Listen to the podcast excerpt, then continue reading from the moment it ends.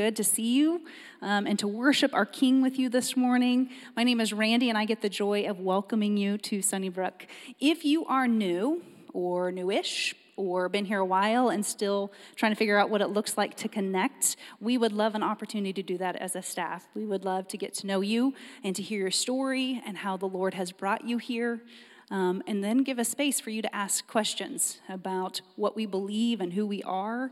Uh, and we want it to be a two way conversation. We want this to go both ways. But in order for us to do that, we need you to fill out some information. We can do that two different ways.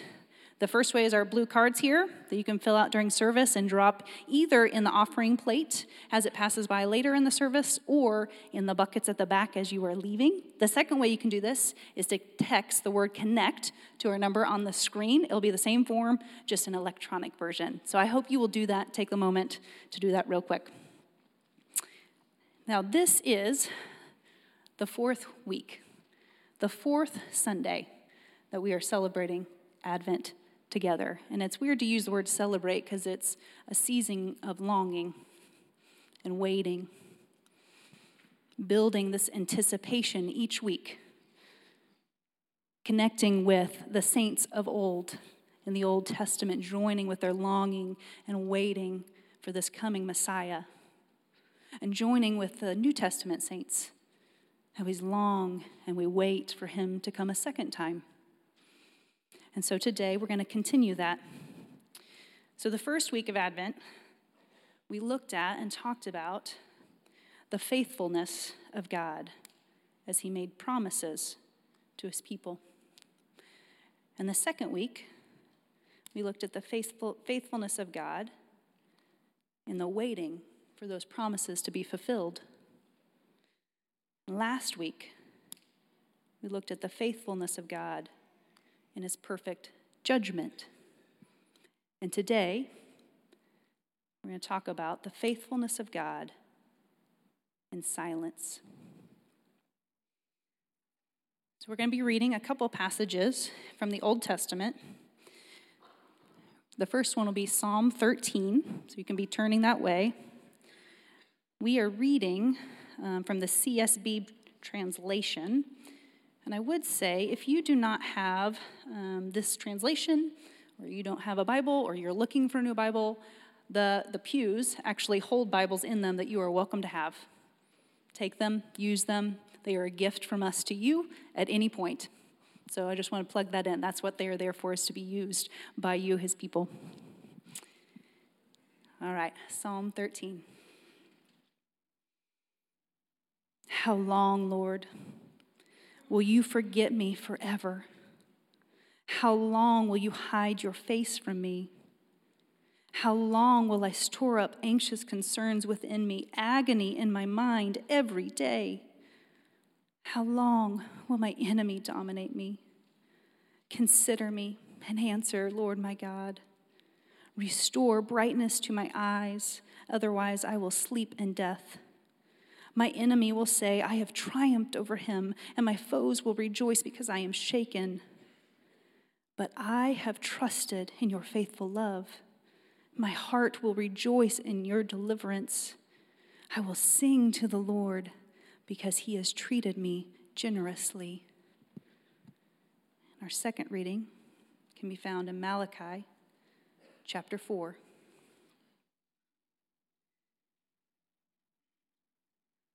For look, the day is coming, burning like a furnace, when all the arrogant and everyone who commits wickedness will become stubble.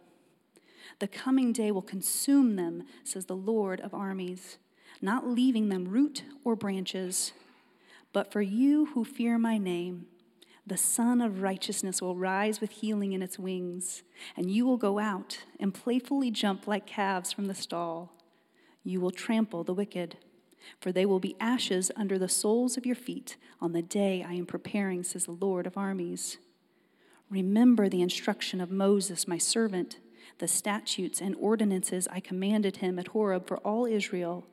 Look, I am going to send you the prophet Elijah before the great and terrible day of the Lord comes, and he will turn the hearts of the fathers to their children, and the hearts of the children to their fathers Otherwise, I will come and strike the land with a curse.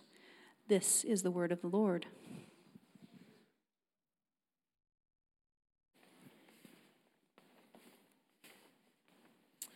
Good morning, everybody. It is good to be with you this morning and uh, to be on this side. You know, they call it the pond, but it's a lot bigger than that. Uh, I used to live near a pond, and I'm telling you, it's a lot bigger. Um, if you don't mind, I would love uh, for us to kind of do this together. So I'm going to say something, and I would like you to say the exact same thing back to me so that uh, the, the, the home, the place where I now call home, will just for a moment uh, remind me of a, a, wonderful place that I could easily call, call home, which is where I just recently left. They, they say this when they greet one another Dzień dobry. Dzień dobry. Um, now, I don't, I don't know if you've ever tried to speak, chances are you have, right? Tried to speak to somebody and you're trying to, to speak in the language that they speak better than you speak. And so you want to make sure that you're saying it right. And so uh, we were doing this a lot. And I would say even my children were doing it to me, which is very, very frustrating when your kids are doing it to you. But I, I, wanted to be able to greet people the way that they greet me. And I want to make sure that I'm saying it right. And so I would say, Dzień dobry. And they would go, no, Dzień dobry. I think that's what I just said. But we could do this again if you want. Dzień. And they go, no, no, are you Americans? I said, ah, tricked you. Canadian, okay? Incompetent at a whole different level. So, dzień dobry. Uh, no, you're saying it wrong. It's, it's dzień. Okay, dzień dobry. No, you're saying it wrong. And I, I think they're just playing with me. Um, and, and people do that. And, and that's, again, when I learn, sometimes it's good to just be silent.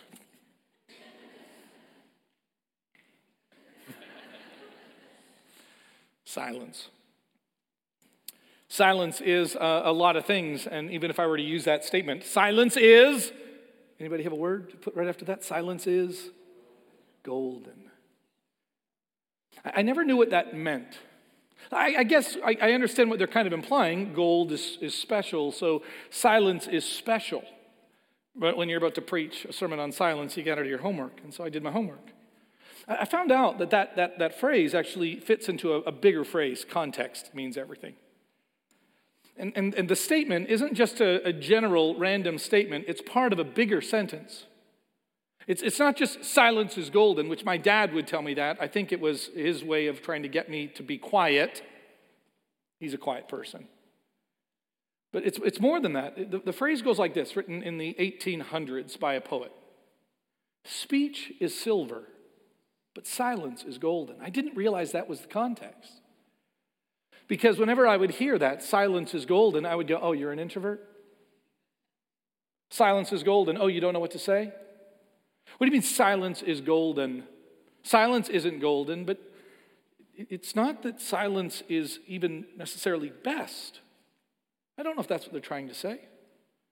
It's a, it's a proverb. Speech is silver valuable and important, has meaning and purpose, and, and silence at the right time is golden. I like that.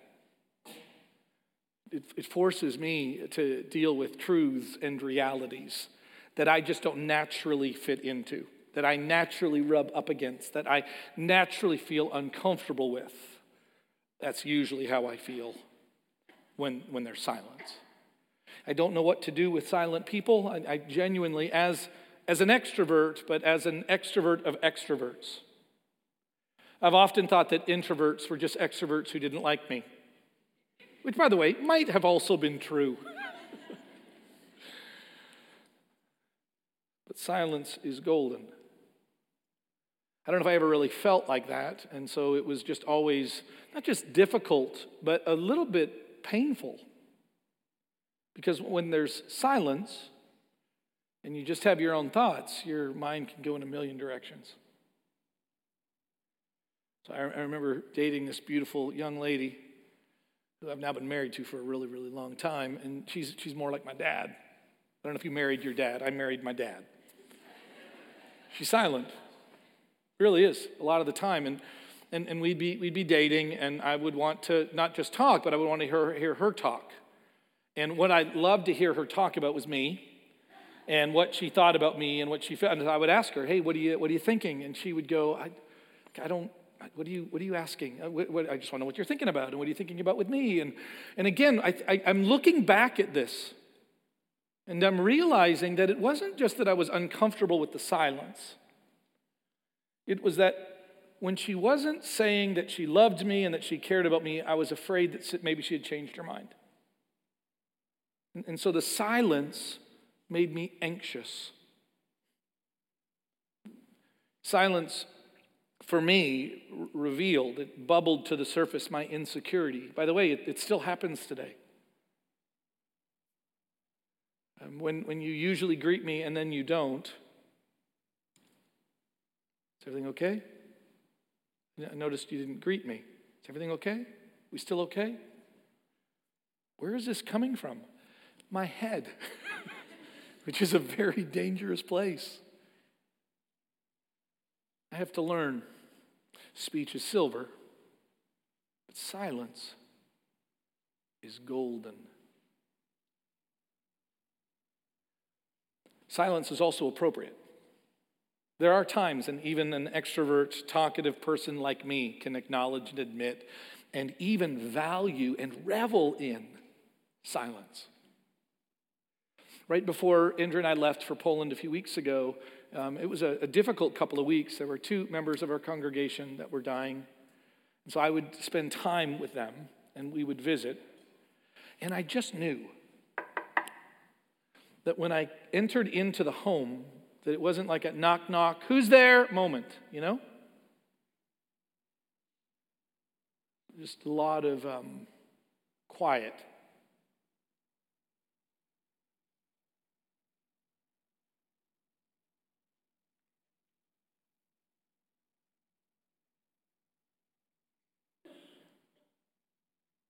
How are you doing? You know what I mean? Silence. Just, it seemed right. And even I could figure that out. Even I knew that although we're going to be talking, there's going to be a lot of long pauses. Extra listening. The silent helps accentuate every word or every phrase.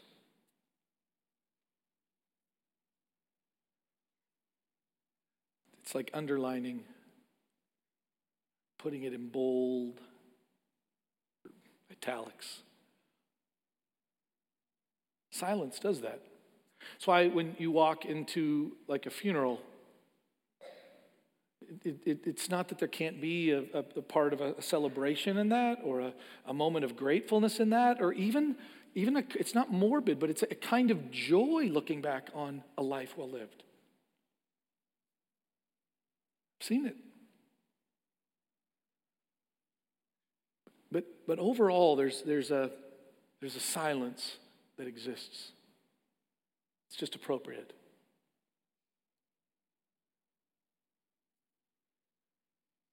And now, after the last few years, when I, I, think about silence, not only do I consider it to be golden, trying to consider it to be golden, and, and, and acknowledge that it is sometimes appropriate, um, now this is a new popular phrase. Silence is violence.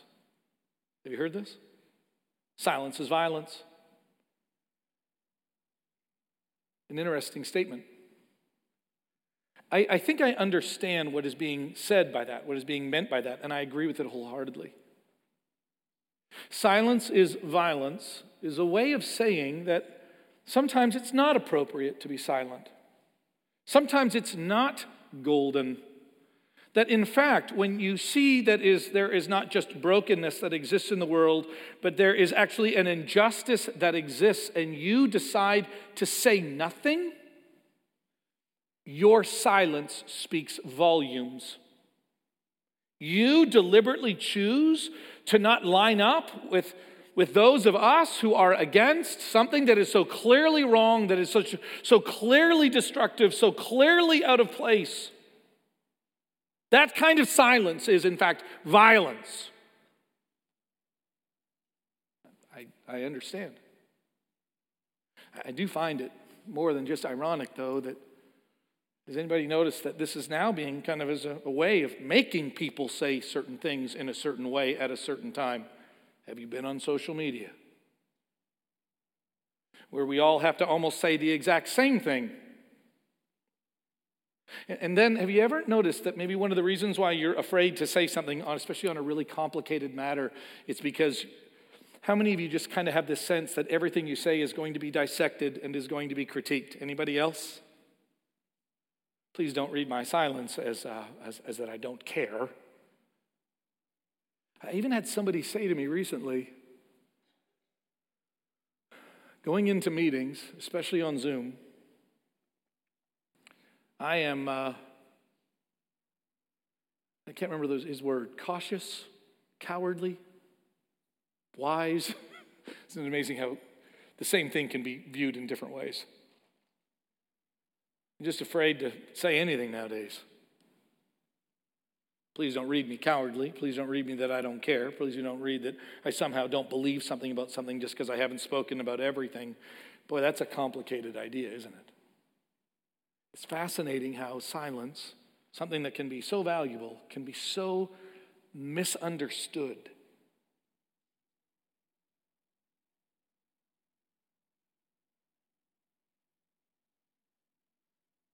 Silence isn't always violence.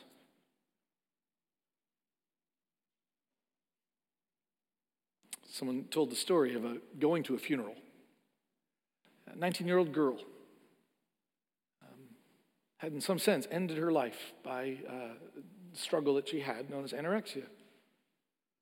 And everybody gathered and they grieved and they spoke about her life. And when they, when they were done, this, this person that was telling the story said that they were kind of driving away, and, and, and somebody else, a friend in the room, said, You do know why that people do that, right? You do know why that anorexia exists. And, and this person decided to fill the air at that moment, to fill the conversation or the, the, the, silence in that moment with the conversation, trying to explain exactly why and how this happens. And th- this person who is telling the story just said, Can you just please shut up? Can't we just sit here? And instead of trying to come up with an answer for everything or an explanation to everything, to just sit here in the moment and to somehow deal with the fact that this person, for reasons beyond our ability to just label or explain, would rather not be here than be here. Oh, the arrogance that we would fill the room with explanation, where maybe silence is better. I've thought about that. Silence is a very, very, very, one thing that says silence is powerful for evil, but also for good.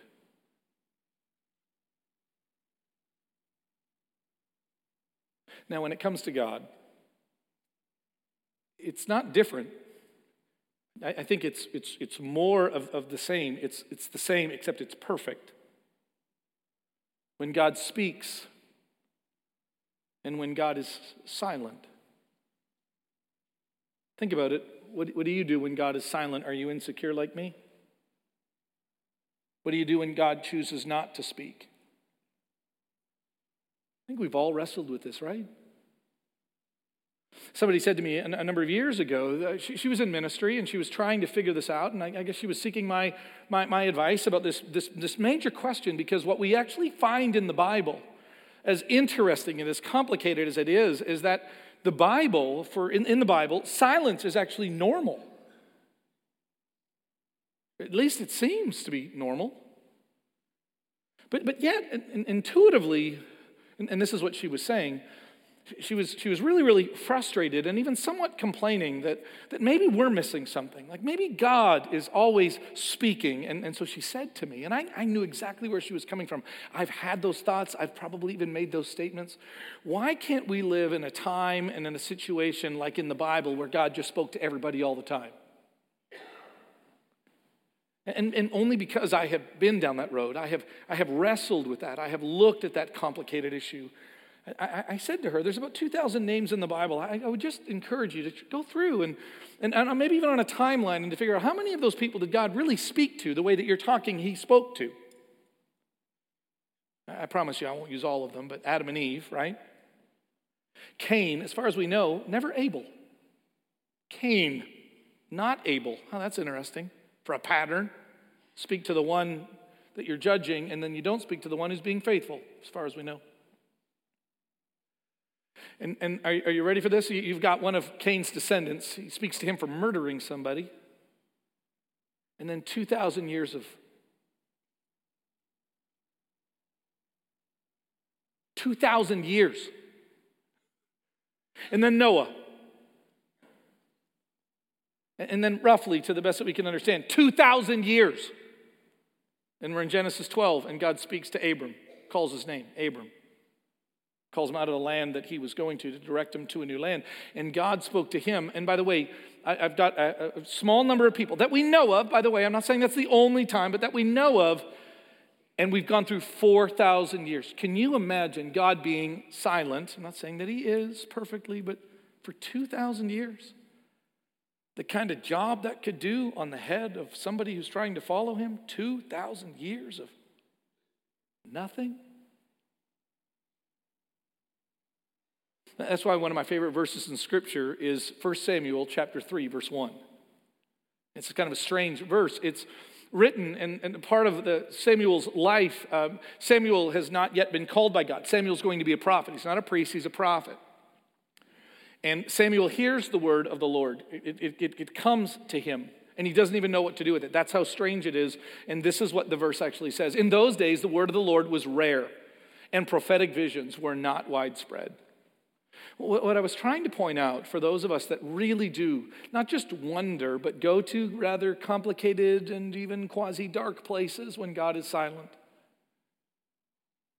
is to realize that the, the idea that God is talking all the time to everybody in the Bible is just not true at all.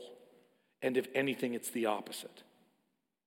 I really would encourage you to go through and how many people in the Bible does God speak to, and how many years go by where there is apparent silence? It almost seems as though because God has spoken, he doesn't feel the need to say it over and over and over again all the time. One of, one of my ways of understanding it. And maybe that's why the psalmist in Psalm 13 actually cries out and he says, you can hear like what he's trying to get at here verses 1 through 1 and 2. How long, Lord? Will you forget me forever?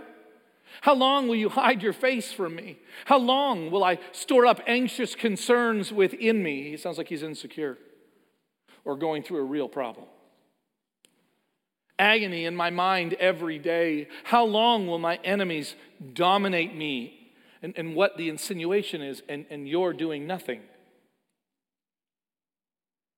I really had the opportunity um, while I was gone to not only to listen to the, the messages of the guys that just spoke a few weeks ago, but to kind of listen to them back to back to back. I don't know if what you enjoy doing is just listening to sermon after sermon after sermon. I get a kick out of it. And it was really kind of good to hear Ryan and then Justin and then Drew speak about the themes that we have, not only to, to prepare for my message, but to prepare for Christmas, to prepare for the coming of Jesus. And I, I, couldn't help but think, Justin, I'm not trying to call you out here, brother, but I couldn't help but think. You guys, how many of you were here physically in the room when, when Justin did his thing? I thought something was wrong with the feed. Did something, did Morgan forget to do something? Where's, where, did Justin, what, is, is he working with some kids having problems somewhere in the, talking to them in his office? No, it was a plan that Justin had. He said, and this is the part I'm going to kind of challenge you on a little bit, Justin. You actually said that the waiting um, was, was unbearable, that the waiting was hard. I've thought about that. I don't think the waiting was necessarily the hard part, it was the waiting in silence that was hard. Because I didn't know what was going on. And when you don't know what's going on and you're waiting and then there's silence, you just automatically think incompetence, right? You'll automatically think somebody doesn't know what they're doing. Because I guarantee you, if we had put on a sign, hey, by the way, Justin's hiding behind the baptistry door, And he's going to come out in 60 seconds, 59 seconds, 58 seconds, 57 seconds, 56. You wouldn't have gone, oh, this is killing me. Oh, the suspense. You would actually go, really? That's all he's going to do is come out and talk to us? It's not the waiting. It's interesting how you and I intuitively, as we were going along with him when he said that, yeah, the waiting is hard. Sure, the, the waiting for the promises and we're in this broken world where we want justice, where we want righteousness to reign.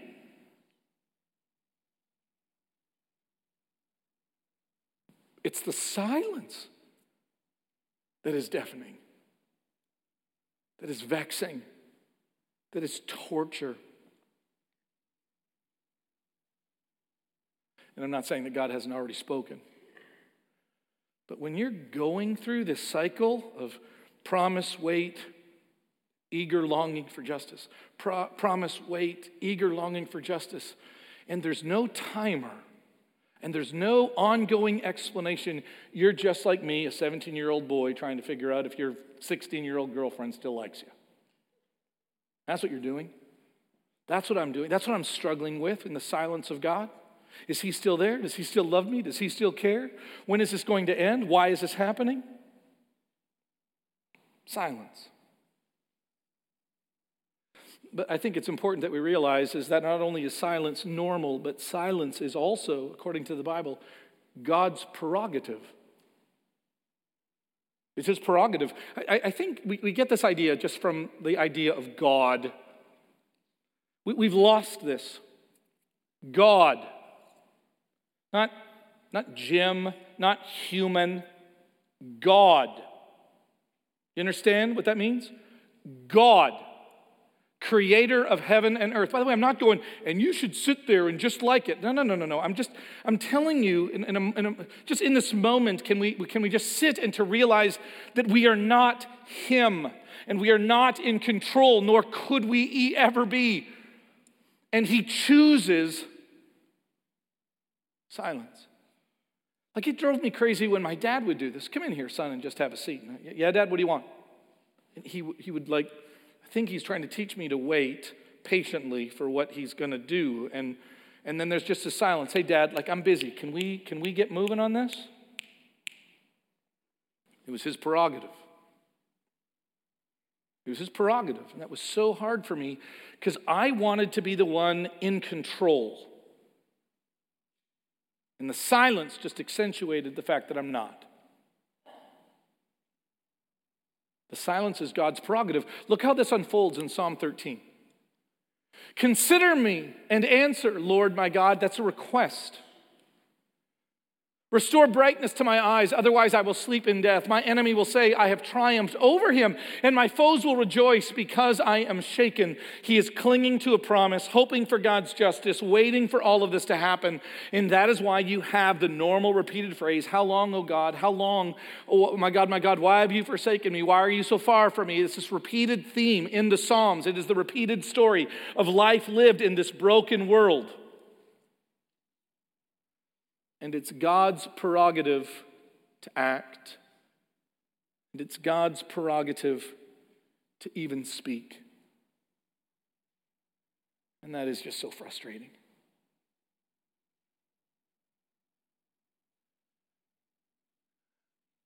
And if we're humble, the silence can be really helpful. Can't it? Can be really helpful. I've been around a lot of uh, little kids lately, one that's very fresh, and then another one that's three. And the, and the one that's very new, at least on the outside, she's been around for nine months, but um, she, she, she decided to, to, to bless us with her presence, and uh, she's pretty quiet. But the three year old, that's a different story. And what the three year old loves to say, her name is Heidi, and what Heidi loves to say when we're driving and we're trying to get home, Heidi loves to say, Are we there? Are we there? Are we there? Are we there? Are we there? Are we there? And I'm sitting in the back seat going, Would the parent of this child please speak? I have no idea what it is about parenting. It makes them deaf, especially little kids. They are incapable of hearing. I have no idea. Were we like this? I don't think we were like this, but it's the same statement over and over and over again. And I'm sitting in the, in the, in the car going, Tell me someone else can hear her. Is this like, literally, it was one of those moments where it's like, I see children speaking. You know what I mean? Like, it's like, I see children speaking. And, and finally, her father, whoever raised that guy, her father speaks up and actually says, Heidi, what did we tell you? When are we home? And, and what, I, what I didn't know, probably should have, should have assumed, was that they had already been doing this before. It wasn't just that she was doing a show for Babcia and Dziadek, that's our Polish names for grandma and grandpa. That they had like a, a plan. She is supposed to say, Are we there? Are we there? Are we there? Are we there? And they were supposed to teach her how to look that's a big phrase from Malachi. How to look for the signs to know that they're there. And what she was doing by that, are we there? Are we there? Are we there? Was she wasn't listening to them. She wasn't paying attention to their silence. Their silence was meant to remind her, what did we tell you? What did we tell you? What are the signs that were close to the house? And she knew them. We go by the car wash. And then we, that's that one building with all those things on the side of it. Uh, that's our house. Well, do you see those things? No. Then are we there yet, Heidi? No, we're not there yet. Okay. Pay attention to the signs. Now, by the way, I'll be honest with you. I don't know if he was really thinking through that or just not able to hear her. But I thought either way, this works great for my message.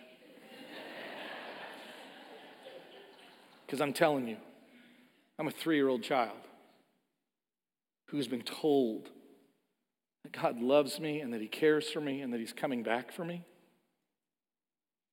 And I feel like an Israelite crying out to God to get out of Egypt or for the Messiah to return and just angry at the silence, confused by the silence. And I just have to wonder if it's God's prerogative, then maybe silence is also grace. You ever thought of silence as grace? Look at how the psalm ends. But I have trusted in your faithful love. That, that word there is chesed, um, meaning the covenantal promise of God. I've waited on your covenantal promise.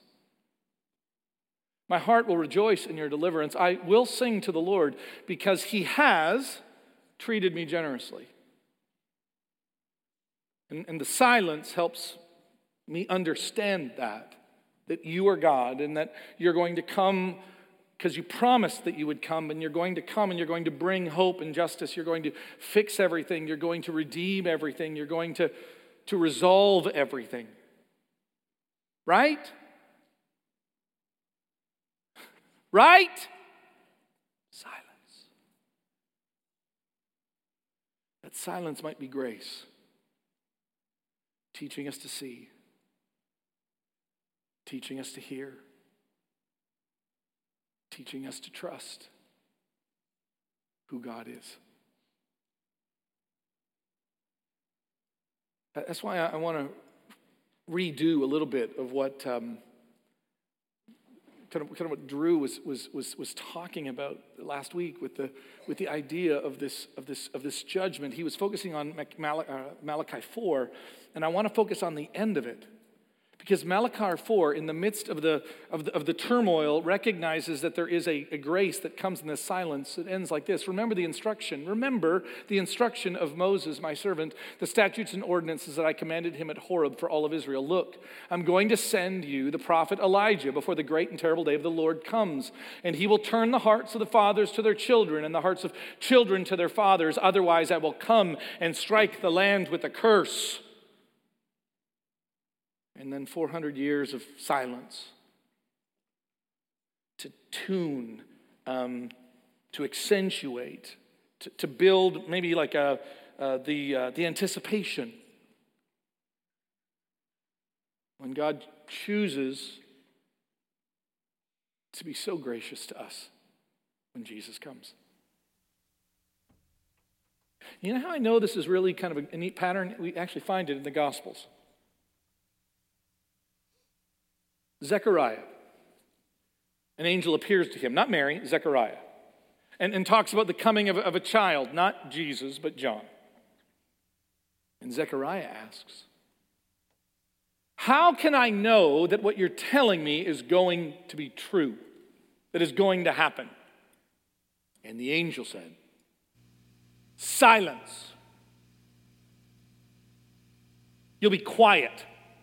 You will not speak until the child comes. Hmm. Silence as God's gift of his promise that we wait for to be fulfilled. Now, the silence is broken. But before that happens, we're going to do it by standing and singing.